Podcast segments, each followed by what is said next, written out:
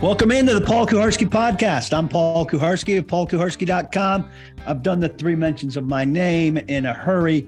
Uh, before that, I cleared my throat and drank some water. So uh, we're ready to roll as the Tennessee Titans get ready for a trip to Jacksonville with the season on the line. I know all of you are just banking on this team all of a sudden finding winning ways and becoming AFC South champions, as opposed to cleaning out their lockers and uh, heading home for the season on a seven game losing streak. Seven game losing streak would be the second longest in the history of the team in Tennessee. They've had several six game losing streaks, several five game losing streaks, but a 10 game losing streak is the longest in team history. That's 2014 under Ken Whisenhunt when they went two and 14, earning the draft pick that uh, they used on Marcus Mariota, number two overall. Um, and sadly, uh, if you read at paulkuharsky.com, I wrote a piece this week where um, the offense during this losing streak, current six game losing streak, is um, comparable to the offense during that 2014 10 game losing streak. That's how bad things have been for the Titans. Lots on the docket here to explore um, as this team heads into this game, um, banking on being healthier. Listen, um, exciting things, changes coming with this podcast starting next week. I shall tease and leave you um, curious, but um, I left out Kick 360 to build up this site, and um, this is a big step in that. So um, you will hear and see more of me with this step details to come and stay tuned for next week's podcast, which will be earlier in the week if the Titans, in fact, lose their seventh in a row um, and call it a season. Stay tuned, please. One of the big things I've been thinking of this week going into this game is who can the Titans bank on? Who do they trust? Who do you trust to to lead this team to an improbable win if they're going to find a way at what I still think of as Alltel Stadium. God knows what the name is now. Who do you trust? I, I trust Mike Vrabel with with time and a healthier team. Um, I, I don't know that I trust him to win it, but I trust him to to give them a a chance. He's got a good record off off byes and mini byes, um, and they're coming off. Uh, you know, they, have got not just more rest than Jacksonville, but significantly more rest. They rested guys, they rested their hurt guys, and um, and Jacksonville's playing a, a, a day shorter week, having played Sunday and being asked to turn around and play Saturday while the Titans played Thursday and again rested a, a, ton of people. So I've got that at the top of my list as I sketched out who to trust here. Number number two for me, Jeffrey Simmons and Denico Autry together. I think this game with those two back and as healthy as they've been, let's not pretend they're healthy. Uh, Simmons kind of cocked his head and looked at me funny when I said fresh. Um, he's not fresh. He's just the freshest he's been. Um, and I completely understand that. But I, I, think this game will tell us just how bad that ankle has been um, for Simmons because he's had two full weeks off to, to rest it. That doesn't heal it, but it gives it a lot of time. Um, and it'll tell us about Autry's knee and more per Shane Bowen who's indicated he's had a lot of different stuff. Bowen said he's an older guy with a bunch of nagging things, but that he brings that excitement, that he's been a real grump in the training room. I think most guys, well, some guys stay upbeat in there, but Autry is is not that type. Here's Terrell Williams, excuse me, the uh, the defensive line coach. on the idea of Simmons and Autry together and as healthy as they've been in some time together and and quote unquote healthy for the first time since October 23rd against the Colts, which is when Simmons initially hurt his ankle. Expect those guys to play hard, play physical. They play well together. Um, you just see them out here on the practice field communicating. It's something that we haven't seen because they haven't been practicing um, together. So I, am really excited to see what those guys can do. And the other thing that people take away from them, with them not being out there together, is just the confidence of the guys behind them looking forward and seeing 96 and 98 out there together. I mean, it gives us all confidence. I know it gives me confidence for sure. I know you're not practicing full speed or anything like that, but what are they getting We're out of these We're going fast enough to, yeah. to, to know that these guys will be ready to go Saturday night. What, how much of a relief is that to you when you well, when you've we still got to so go play the game, but I know that we got uh, those two guys, and you couple them with Walk and and um, and Tart and Strong and Weaver and all these guys, uh, Basham and all these guys that um, are just ready to go play football. So we're excited about Saturday night. I thought that's interesting. The idea of rubbing off on guys behind them, practicing enough to know that they're ready for Saturday night. And then, um, you know, he rattled off the list of depth there on the defensive line. We know this team's got shitty depth a- across the board, but um, Demarcus Walker, Teair Tart, Strong, uh, Rashad Weaver, Tarell Basham, who who uh, hurt himself this week and, and could actually miss this game that's a nice list of uh, of guys who've got a lot of experience as frontliners who can now fall more into uh, depth spots with Simmons and Weaver um, back as uh, as the starters. And so that's a position the Titans are in good shape in, and I'd list that as uh, player wise the number one thing I trust. Uh, number two, I'd put Kevin Byard. Kevin Byard's been, you know, Kevin Byard this season. But there's a caveat on everybody else I'm going to mention here, and there was a caveat on Simmons and and and Autry, right? Uh, rested, but still health questions, particularly with Simmons. Byard, you got a caveat because he was he was really bad against Evan Engram in, in the game against Jacksonville just uh, few weeks ago. What was it? December 11th, I think. So, and he's got no help. The inside linebackers are a, a bad bunch who are ill equipped to keep up with somebody like Engram. And Byard's got to cover Engram. and Byard covering Engram means that uh, you know a different cast of characters he can't be involved with. Their their wide receivers who are um, were were quite productive against the Titans in that bunch. Kevin Byard's number two for me. Uh, maybe you're surprised that Derrick Henry's down at, at third, but look at that offensive line. He had 96 yards in that first game, wound up with what, 121, if I'm remembering correctly. And that offensive line had Ben Jones and Nate Davis. This offensive line is, you know, is really a uh, a, a, project and a piecemealing project. Um, it's it's just going to be difficult. We'll get back to it in a little while, but to run with this group against a super motivated Jacksonville front is going to be hard, and um,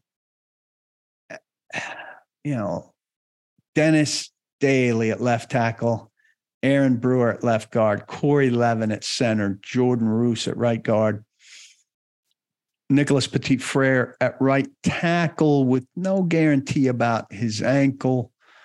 Um, and uh, Le'Raven Clark on call there. That's that's you know scary, frankly. And then Henry's had the fumbling problems. You know, I would like you look at him and you say, there's no way he's going to fumble again. But he's had six fumbles, career high, three lost. A lot of that has been recently. You know, physically, I know he understands how to fix it. Mentally, I know he understands how to fix it, but seems like it's a little bit of a of a of a mental thing.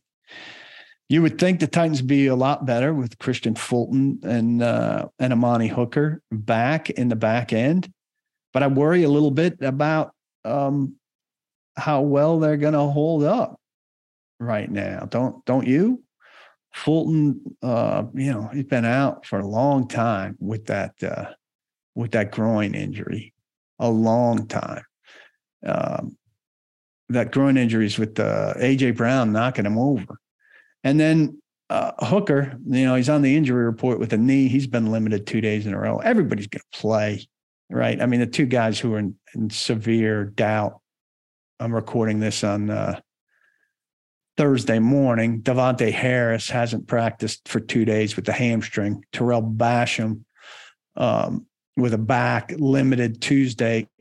we think he hurt it on Tuesday and did not practice Wednesday. So that had hurt but um, you know, not deadly with uh, with the people they have coming back. Everybody else at worst has been limited, and you know, um, they're cranking up to play. Treylon Burks, we'll get to, um, but I I just think you you you look at Fulton and Hooker. Titans obviously a lot better with them on the field are they going to be playing anything close to themselves coming off these injuries and will they will they make it through the game?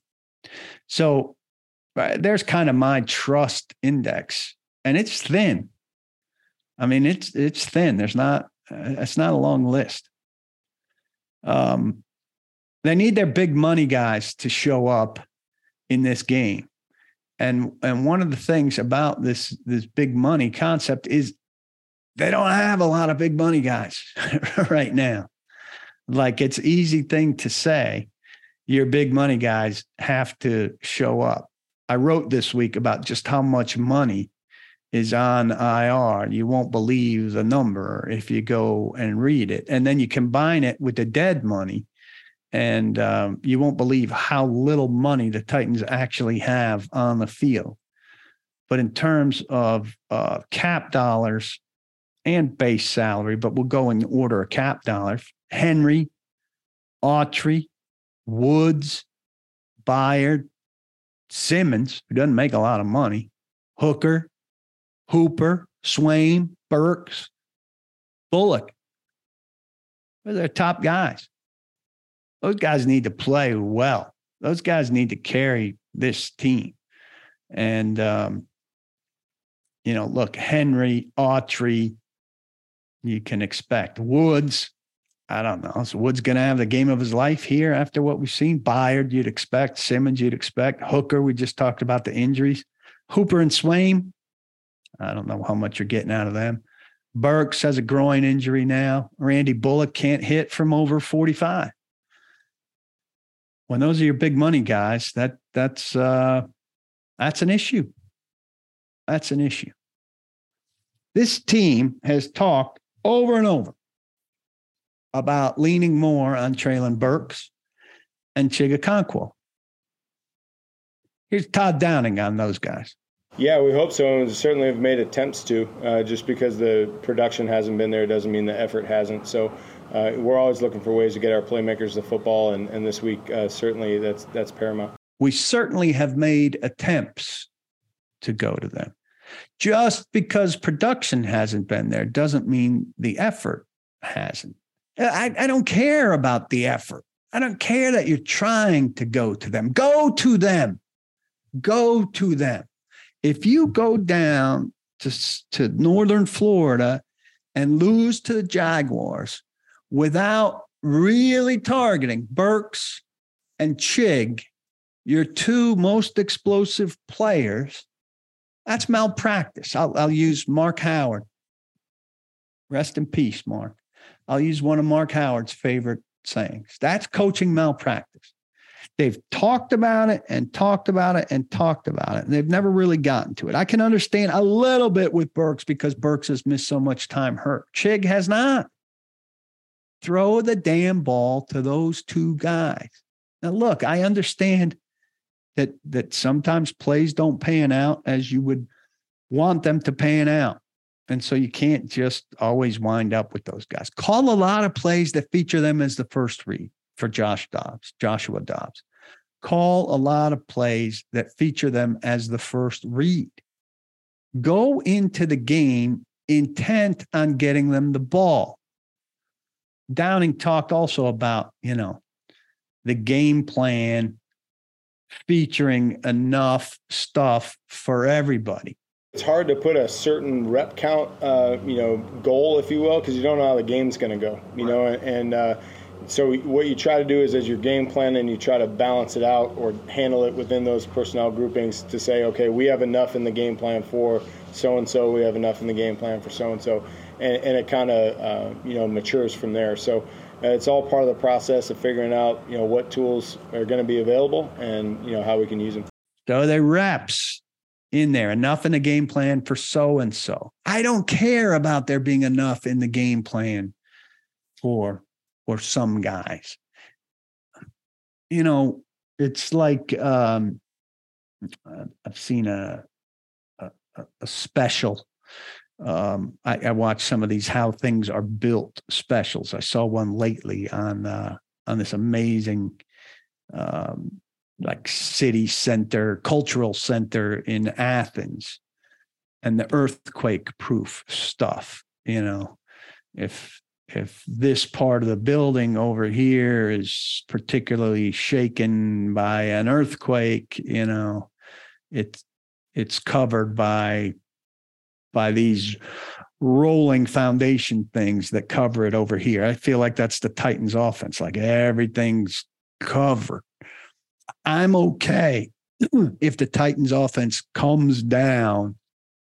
I, am not okay with it. It's the way it works. If the Titans offense is reliant on Geoff Swaim, if the Titans offense is reliant on on people other than Burks and Chig, the building's going to crash. It's not this earthquake proof thing. It's not this balanced rolling thing. It's top heavy. It's top heavy. Go to the top people. I just don't understand why they can't force it more. Other teams force it more.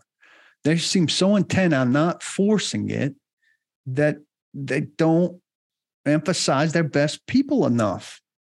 And Vrabel talks about that. Vrabel talks about you need your best players to play their best, but then they don't give some of their best players enough of a chance. I don't see how they win this game without Henry and Treylon Burks and Chig Okonkwo being the three biggest factors on offense. Shifting on, some people are are uh, okay with the idea of the Titans losing this game because it gets them better draft position. This better draft position stuff is so ridiculous. Go root for your team to win. It's a 17 game season. Now, if your team is, you know, old school Detroit or old school Jets, you know, and and you're in range of of uh, or current school Houston, and you're in range of the best quarterback in the draft, I can see rooting for losses. But but if you think that this team drafting 11th, which it is now, versus you know, I don't know, 19th, 22nd, whatever it would be, is going to be the difference in in, in a in a rebuilding. I, I think you just kind of miss the boat. And and if you're if you're a member, if you become a member, you go to the private Facebook page. I initiated a discussion of this lately. I'll just give you a bullet point on this. Like if you go to 2014, and you can do this with any year, right? You could say if only St. Louis, Jacksonville, Cleveland, and Detroit had lost enough games to get ahead of pick 13 so they could have drafted Aaron Donald. Oh, they all did. St. Louis passed on him at number two and took Greg Robinson. The Jaguars took Blake Bortles at number three. The Browns took Justin Gilbert at number nine, and the Lions took Eric Ebron at 10. They all lost enough games to get Donald. They just weren't smart enough to take Donald. It, it's an art, not a science, and their art wasn't good enough. You can do this in every draft multiple times in the same draft. So it's not about the spot all the time. I mean, it's about the spot, obviously, up at the top of the draft with clear cut guys. And even those are fewer and fewer, it seems like. But it's about nailing it at the spot. Don't draft duds like Isaiah Wilson at the spot, like Dillon Radunz at the spot, like Darrynton Evans, like Dez Fitzpatrick. When your spot comes, hit more home runs and triples and doubles and even singles, strike out less, foul the ball off less. It's not as much about the position of the pick as it is about doing something effective with the pick. Now, if they could get to a place where they're doing something effective with the pick, then maybe you say. But if you go through Titans drafts of the past, if you look at the entire draft of a certain year, it could be 13, 15 spots between good players in the in the first round, in the second round for sure, in the third round for sure, in the fourth round for sure. Find your guy and, and go get him. And don't trade up for crap like Dez Fitzpatrick. Don't worry about the spot so much. Worry about what they do with the spot. That is my advice on rooting for a draft pick. I can't imagine if you're a fan of this team going into Saturday and and somehow rooting for them not to win because you want a draft pick. Don't let the off season overcome the season. They play 17 times. It's not a lot. It's 52 weeks in a year. 17 weeks with a game in it. I'm no mathematician. I got a calculator in front of me. It's 32% of, of, of football. Uh, you get football 32% of, of your Sundays, regular season. 32%. And and everybody loves it. They miss it when it's gone but you're going to sacrifice rooting for your team to win, obsessing about the draft. Don't let the draft trump the football. It's, it's dumb. At PK.com this week, uh, I mentioned this. See just how bad this offense is during the losing streak, how it compares to what this franchise was doing in 2014 when it lost its final 10 games in a 2 and 14 season under Ken Whisenhunt. Um, here's a free piece about Damar Hamlin. Like, why is everybody got to say, why does everybody have to say something about Damar Hamlin while he's down on the field, while he's being carted off in an ambulance? Is there no time for for silence anymore? I'm a guy with a lot to say. I didn't think for a second about tweeting anything about Damar Hamlin. Everybody doesn't need to know that I'm praying. Everybody doesn't need to know that I've never seen anything like it, which is what everybody was saying. And by the way, Christian Eriksen, uh, the Dan- Danish soccer player, had a heart attack on the field just 19 months ago. Everybody was talking about it. It it was like the Damar Hamlin situation. So saying you haven't seen anything like it shows a poor memory.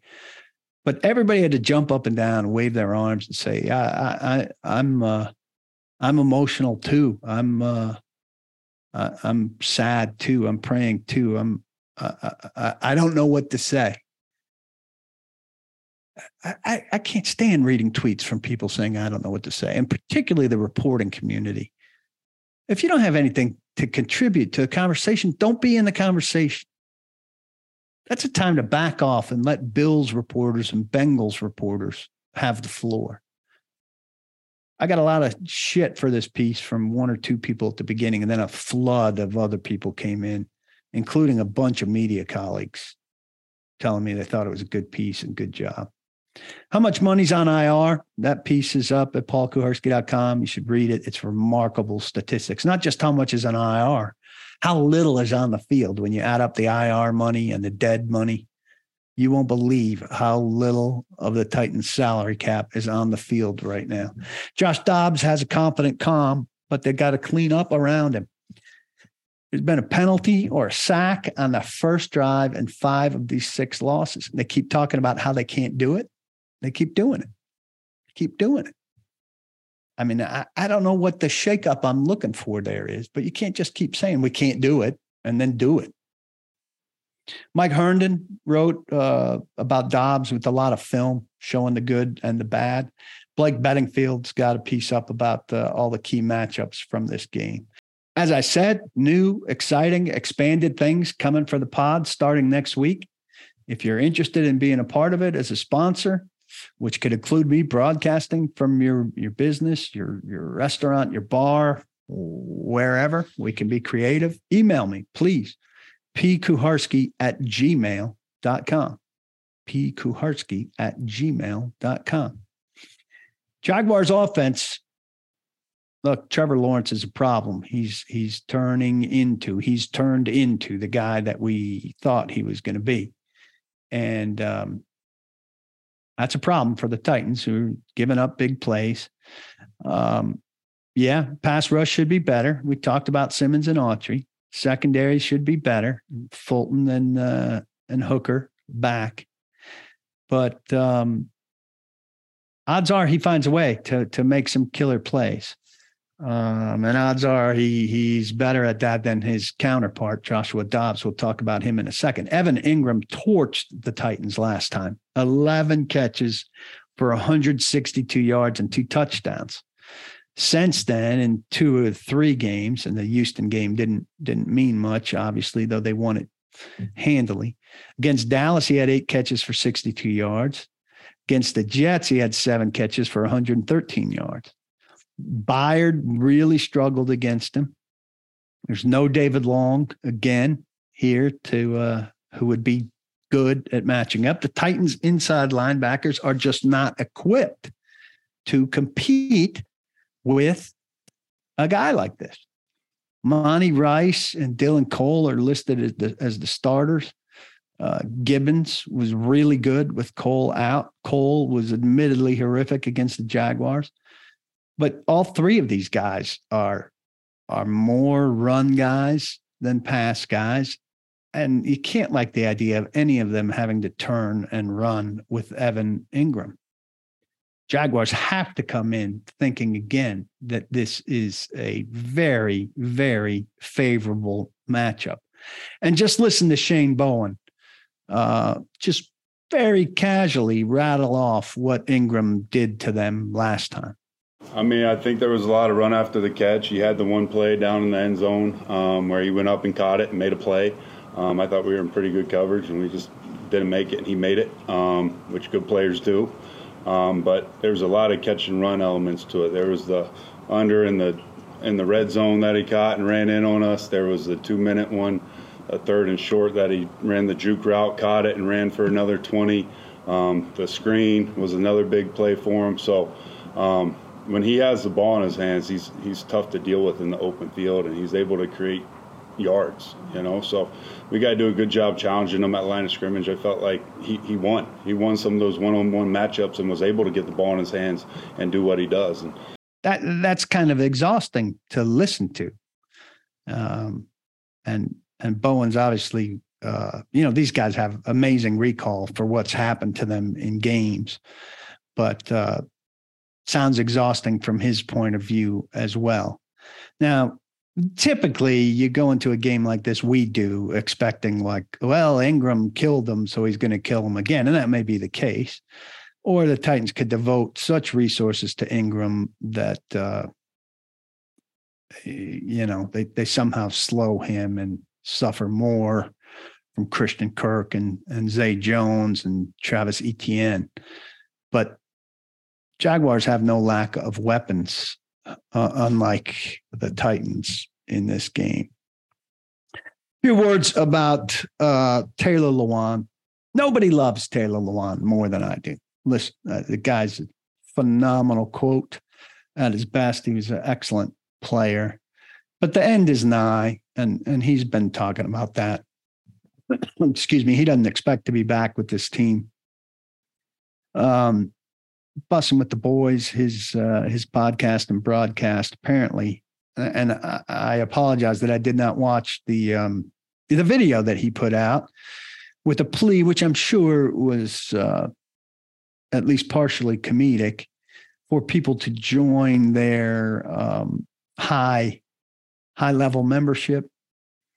But um, Taylor Lewan's made north of $85 million. Um, so asking for subs to to the executive level, if you will, of bussing with the boys, I don't know. I find it unbecoming. I, I ask you for money for my content, uh, about half of what they're asking for. And they've got good content, and I understand people love it, but uh, I'm looking to make a living. Taylor Lewan's making a living. Will Compton, you know, has millions in the bank as well. I just don't think it's a great look. He's really playing out the drama too, uh, and he he's good at that. Uh, about you know his expectation to be cut, which I think is on. The idea of maybe going somewhere else, which I I don't expect. Um, but let's talk just for a second about this idea of of uh, a cheap return to the Titans. So many people have this desire to see him back on a redone contract. They could save 14 million, I believe, by cutting him with no dead money, which is why it's a no-brainer to move on from him. Um, there are not a lot of examples of this thing that people want to see. I, I, I can't think of a single Titans example where you take a $14 million guy and uh, you wash away his contract and he comes back for $3 million um, to compete with, uh, with a new left tackle with the potential for him to be um, your third tackle, your swing tackle. Then you got a former big money guy, a big talker, who's potentially going to be a backup if uh, if that's how it plays out we really think that's going to work in terms of. Uh, I look, I understand they need all the offensive line talent they can get, but what's he going to do then? H- hide from the media and low key bussing from the boys to make um, a low salary with a knee that the Titans can't count on that could go you know, conceivably at any time after he tore an ACL a couple years ago and needed a redo after this year. I just don't think that's at all feasible. I think that's a pipe dream. I think that's, you know, I understand why you might want that based on the Titans' lack of talent and their need to redo the the, the entire offensive line and also out of some love for Lewan, who's been a great guy to to have on the team. Nobody is going to miss him more than I am, but I just don't think it's feasible. I just don't think it's feasible. Derrick Henry, we mentioned six fumbles this year, career high. Three of them lost. Most of this recent.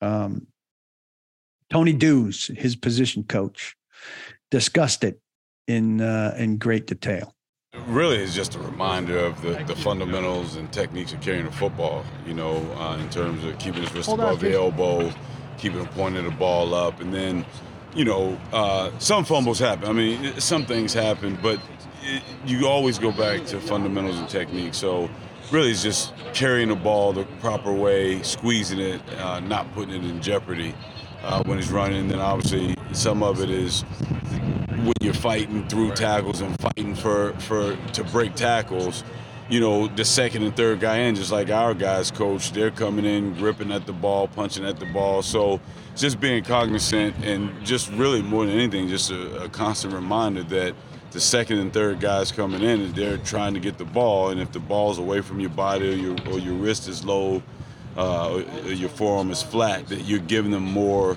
uh, ball. the ball is exposed more, I should say. So keeping your wrist up, the point up, and then keeping the ball tight to your body. And then the, then the, the next layer to that is pad level.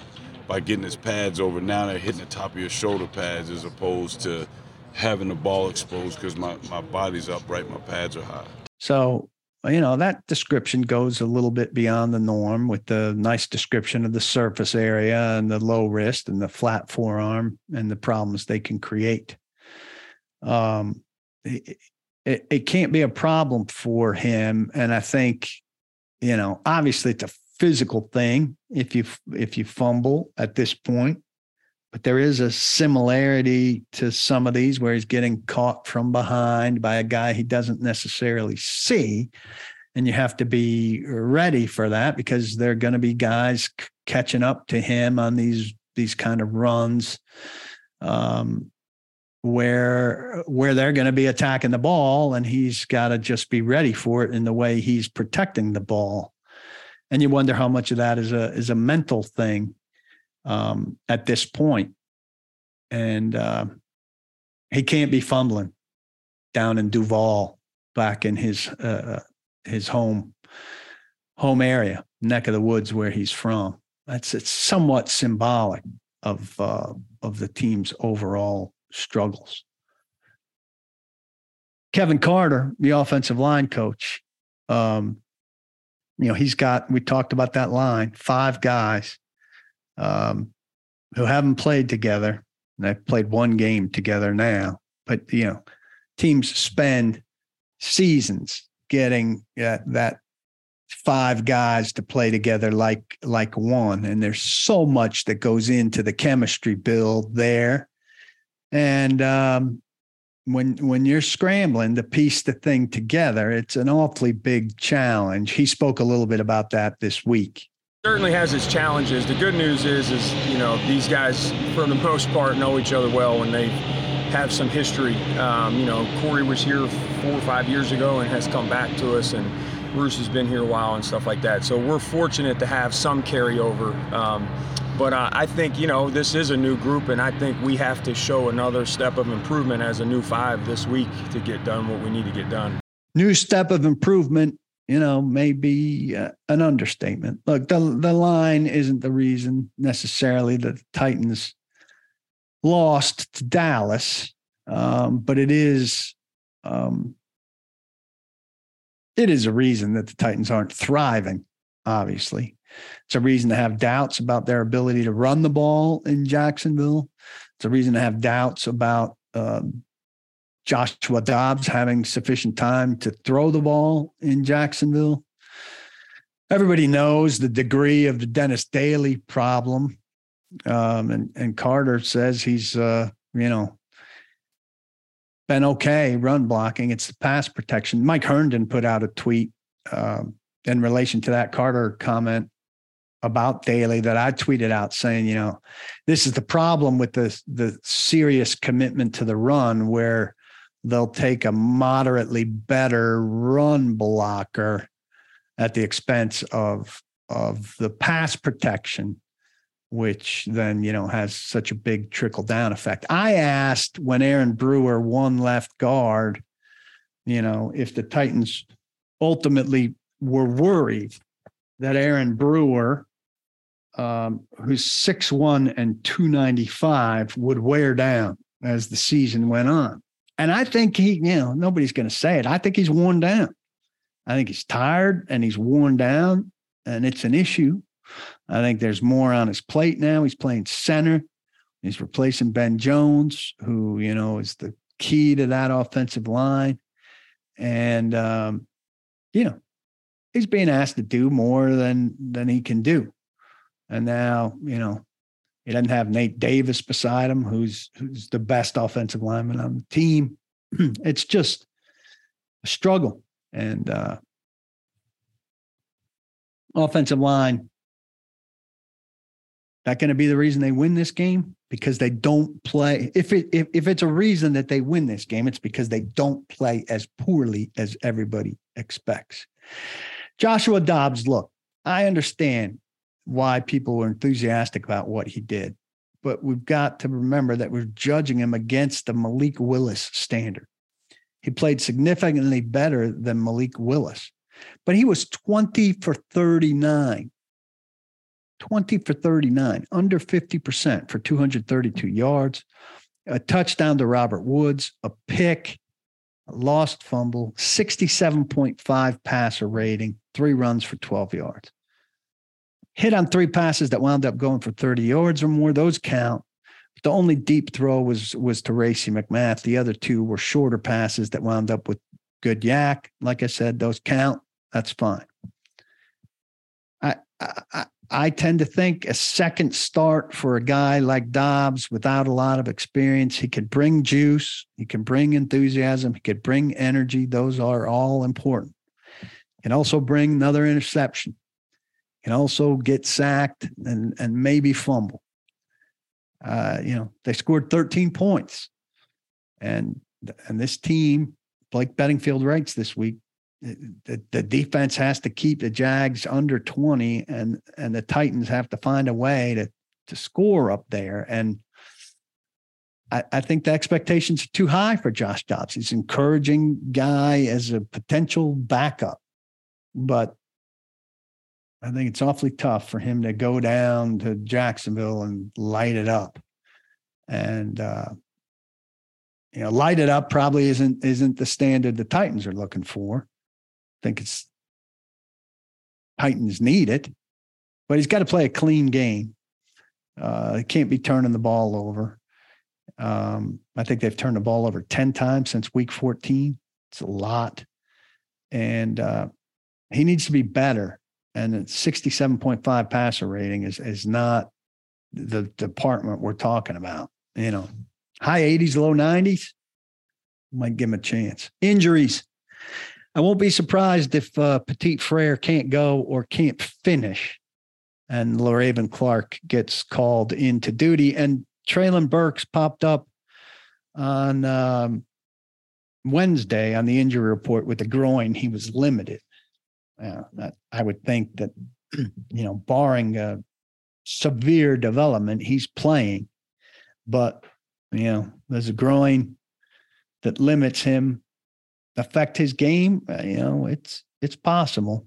And that's a bad development for a team that, as I said earlier, needs to rely on him and Chig and go to them a lot. And this receiving corps is bad with Burks, without Burks, or with a limited Burks, or with the Burks that could only play X number of snaps. They got big problems. We'll be monitoring that for sure. Keep in mind that, you know, the Jaguars, when they beat the Titans badly, what was it, 36 22? They were missing Andre Cisco, pretty good safety, Chad Muma, a linebacker, also uh, a run stuffing defensive tackle. Corey Peters was inactive. Muma is the kind of cover linebacker the Titans are missing for Evan Engram. Blake Beddingfield rates Cisco as a star. It's aggressive around the line and a good blitzer. So look for him to be a factor with Henry. But the Titans aren't the only team taking the field Saturday who are uh, who's getting something back that they didn't have on the field in that game.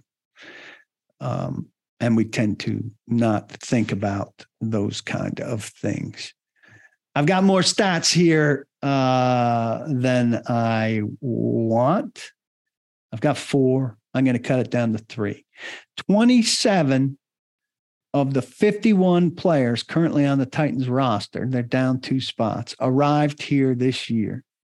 53%. Now, th- there are three guys who are on that list also, uh, you know, is arriving this year Kalu, Maben, and Munyer, but they've been here before. So it took them off the list. 27 of the 51 players currently on the roster arrived here this year. 53% of the team is is brand new.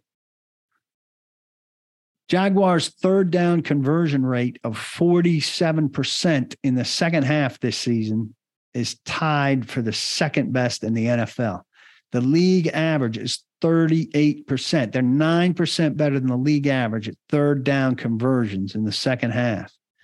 And we know the Titans' offense in the second half is not good. If the Jaguars' offense is that good in the second half, while the Titans do what they do in the second half, I don't need to tell you that that is a recipe for disaster. And I did have this right. The Titans have committed 10 turnovers since week 14.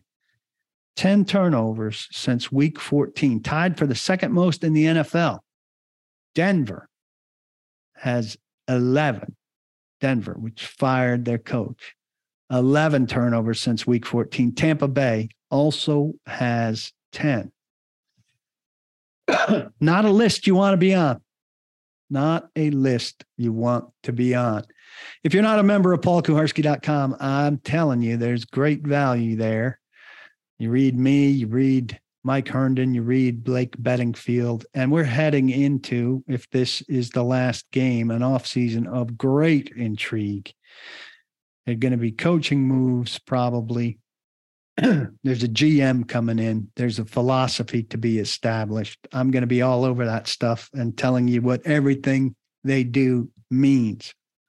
Come, get aboard, be part of the conversation. Um, it's easy, cheap, and uh, top flight. Don't block the box and do lock the locks. I look forward to talking to you soon. Thanks for listening.